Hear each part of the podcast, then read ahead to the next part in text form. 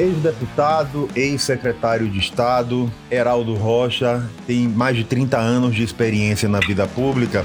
Vai conversar com a gente agora no podcast do Muita Informação para fazer uma avaliação sobre o momento atual e sobre o ineditismo da eleição desse ano. Heraldo, tudo bem? Tudo em paz, Oswaldo. Lira, em primeiro lugar, eu queria lhe cumprimentar de você trabalhar na Assembleia Legislativa ainda bastante menino, apesar de você ainda estar jovem, onde eu já identificava em você um futuro brilhante. Hoje eu estou muito feliz porque você já ultrapassou a minha geração e já está na geração seguinte, que hoje você trabalha com muita informação, trabalha na Tarde Conecta, agora é, recentemente foi para a Globo. Então, graças a Deus, você está ocupando o espaço que você merece. Meu filho, Fábio Rocha, é também o seu grande fã. Que bom, fico feliz por isso. Mas eu quero aproveitar um pouco dessa sua experiência e dessa sua vivência com a política para saber que avaliação você faz sobre o momento que a gente vive hoje. Primeiro de pandemia e depois a gente entra na questão política. Ok. Olha, nós estamos, e aí eu estou falando como médico e um estudioso do assunto, porque na pandemia a gente ficou, ainda está isolado. Então foi um assunto que eu tenho me dedicado muito e reinventado ainda mais, porque nós todos temos que nos reinventar nesta pandemia. Mas é uma crise social gravíssima, é uma crise política também grave, é uma crise econômica e uma crise sanitária, que só aconteceu há 102 anos atrás, com a gripe espanhola. Então, realmente, a pandemia do coronavírus, cuja doença chama-se Covid-19, Covid-19 é o conjunto de sinais e sintomas do coronavírus, que é uma família que tem sete membros, o novo coronavírus, que é uma mutação vírus da família corona, que já existe. Agora, grave porque não há um comando geral a respeito das medidas tomadas. O governo federal tem falhado muito, porque nos países que desenvolveram esse comando, como a Inglaterra, como a Inglaterra, como a Alemanha, Nova Zelândia, próprios países asiáticos, e aí no Brasil, isso virou um assunto político. O vírus e as medicações. Nós não temos medicações, nós não temos vacina com perspectivas de termos vacina, mas vacina não é uma coisa que você pode falar para o amanhã. Então, na verdade, nós vivemos um momento muito grave da situação nacional. E esse momento de gravidade da saúde pública e de crise econômica que vem nesse mesmo contexto tem impactos diretos também na eleição. Você que é um ex-deputado que tem experiência muito grande na Assembleia Legislativa, no relacionamento com prefeitos, como você avalia esse momento político? A gente já tem inclusive aí até a mudança da data do dia 4 de outubro para o dia 15 de novembro. O que esperar da próxima eleição e o que está por vir nessa próxima eleição? Como você colocou no início, é o ineditismo. A eleição, primeiro, cada eleição é uma eleição. Não existe uma eleição igual à anterior. Todas as eleições são diferentes. E essa mais do que nunca. Primeiro, nós temos uma situação grave, onde nós não temos medicamento, nós não temos vacina, nós temos que obedecer às restrições impostas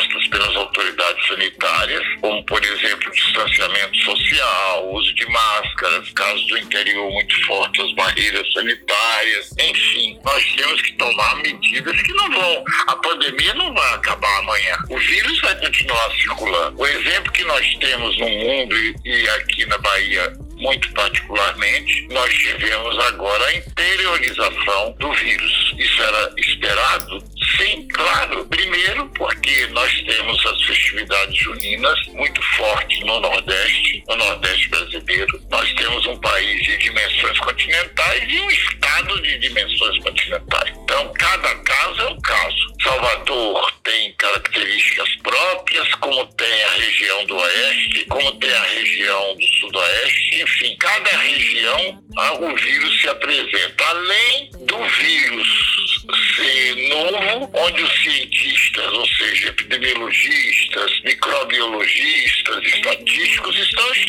estudando ainda as medidas necessárias, estão estudando ainda as características da transmissibilidade, etc. O que nós sabemos já isolamento social é fundamental. E o distanciamento é fundamental, que o uso da máscara é fundamental. E que não começou no início, no princípio da pandemia, foi retardada. Então muitas medidas foram tomadas após a instalação da pandemia, que inicialmente achávamos que era uma doença de rico, depois que era de branco, e hoje ela pega pobres, ricos, negros e de todas as etnias. A gente tem um detalhe, você tocou na questão do isolamento social e do uso ah, de máscara, ah. mas a gente tem um detalhe que a campanha eleitoral sempre foi um, um, um movimento político, de reuniões, de aglomerações, do corpo a corpo e do contato direto do candidato, do político com o cidadão, com a população. Como você acredita que vai ser a eleição desse ano e a campanha eleitoral? Porque a eleição não é apenas o dia da eleição, ele tem um, um entorno e um período anterior que sempre foi de muita movimentação. Qual a sua expectativa para a forma de fazer campanha esse ano? Em primeiro lugar, estou chamando de pré-campanha. Eu não chamo de pré-campanha. Na hora que você é candidato a vereador, que você é candidato a prefeito, que você é candidato a deputado, a governador, a presidente da república, você é candidato no momento em que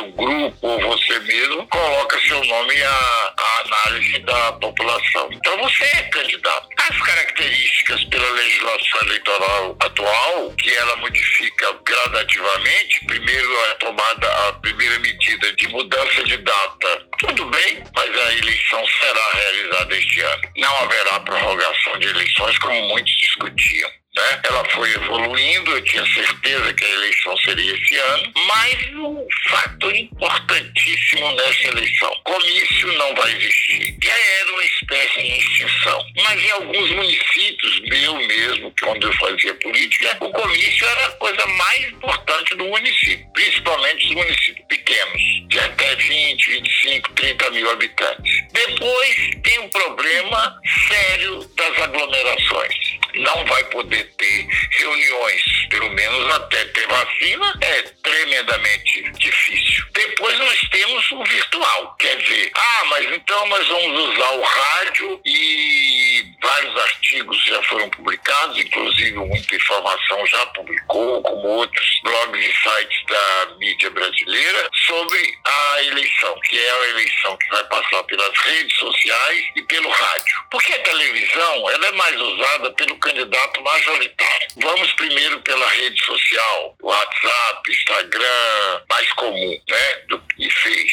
Esses três você tem que utilizar não de uma forma amadora, de botar uma foto bonita na rede social, dizer que você é pré-candidato. Você tem que mostrar conteúdo. Em primeiro lugar, porque a população ela não tem apetite para votar. Vai ter medo de ir votar. Então, a preocupação de uma grande abstenção temos que corrigir. Então, a rede social vai ser uma ferramenta, é uma ferramenta importantíssima. Eu, na verdade, utilizei a rede social já numa fase em que eu já não estava mais, mas eu acredito na rede social. Isso foi assim com Obama, é assim nas eleições que no Brasil com, foi com Bolsonaro. Então, a, a rede social, mas profissionalmente falando, não é social para você botar lá um, uma foto e usar a rede é, inadvertidamente. Você tem que ter objetivo, você tem que ter foco, você tem que ter, um, no mínimo, uma equipe mínima que tenha um elemento que cuide do digital, da sua rede social especificamente. Segundo lugar, a legislação, o rádio. O rádio é importantíssimo. Agora eu pergunto, a maioria das rádios do interior são de políticos, ou ex-deputados, ou deputados, ou prefeitos, ou lideranças locais. Quem vai preparar esses programas? É o partido a nível estadual? As comissões municipais nas pequenas e médias cidades não têm estrutura para isso. Então, os partidos, através das suas direções estaduais, terão que dar esse suporte. Terceiro lugar, o rádio é muito bom. Eu considero o rádio um dos melhores meios de comunicação, muito mais do que TV, muito mais do que rede social.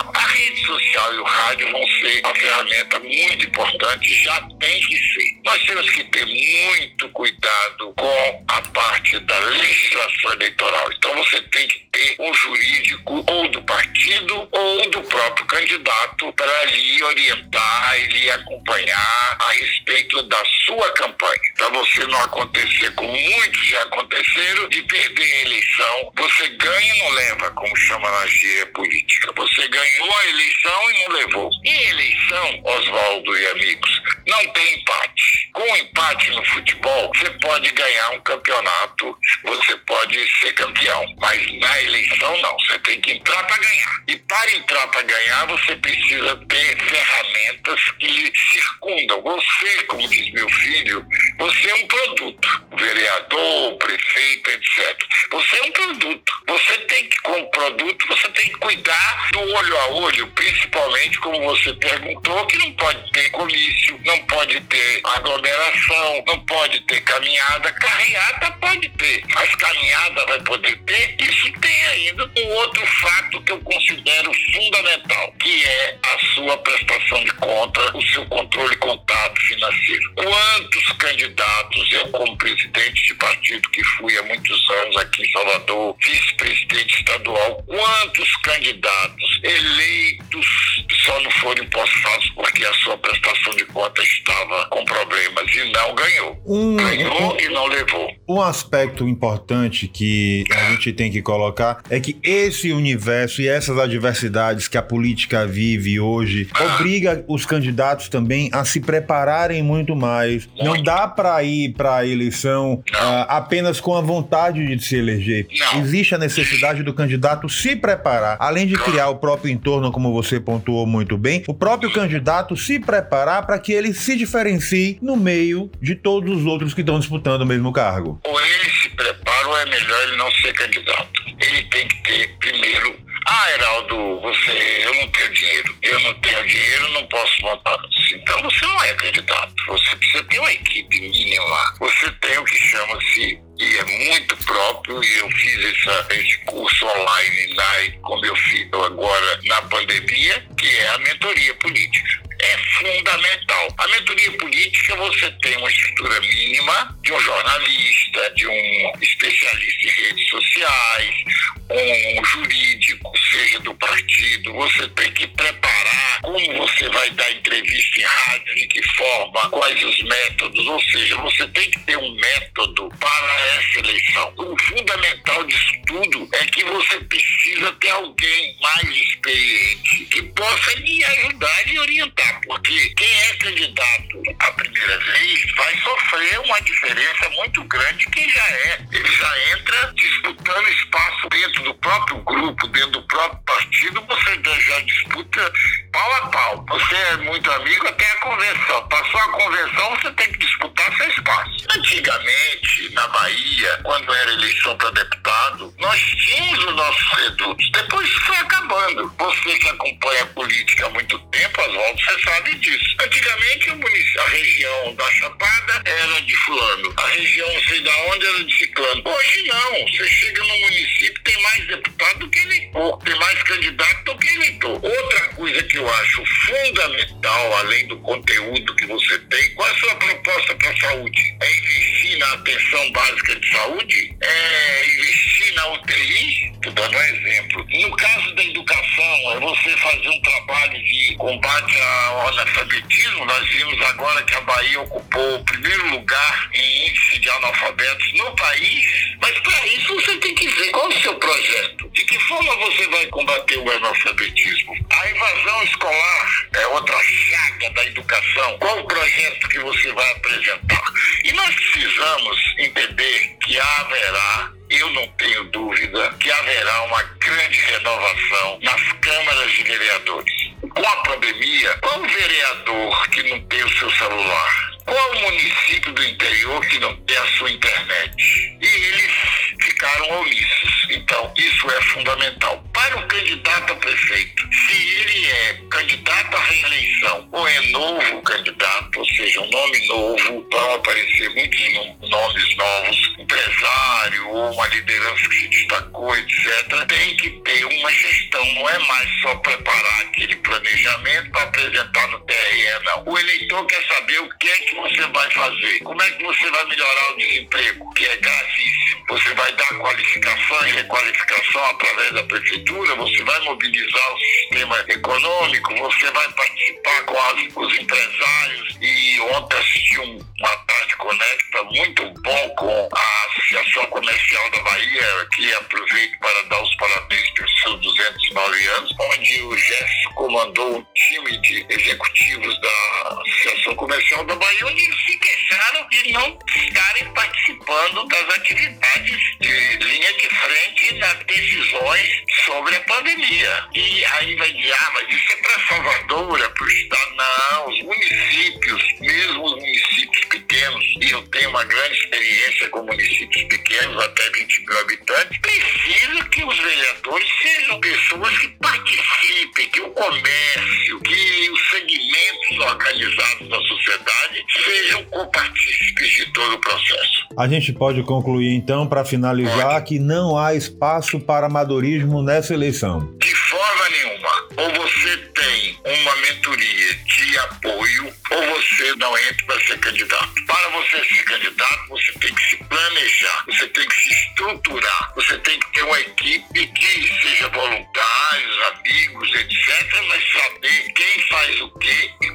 que Heraldo, eu quero agradecer demais a sua participação comigo no podcast do Muita Informação e falar que quem tiver realmente a, o interesse de se profissionalizar e beber da sua sabedoria, com certeza é uma dica importantíssima, porque como você falou, não dá para ir de forma uh, amadora para o processo eleitoral e, que, e apenas confiando na vontade. A própria conjuntura política obriga que haja um preparo muito maior para o candidato. Então, quero agradecer a sua participação com a gente no podcast.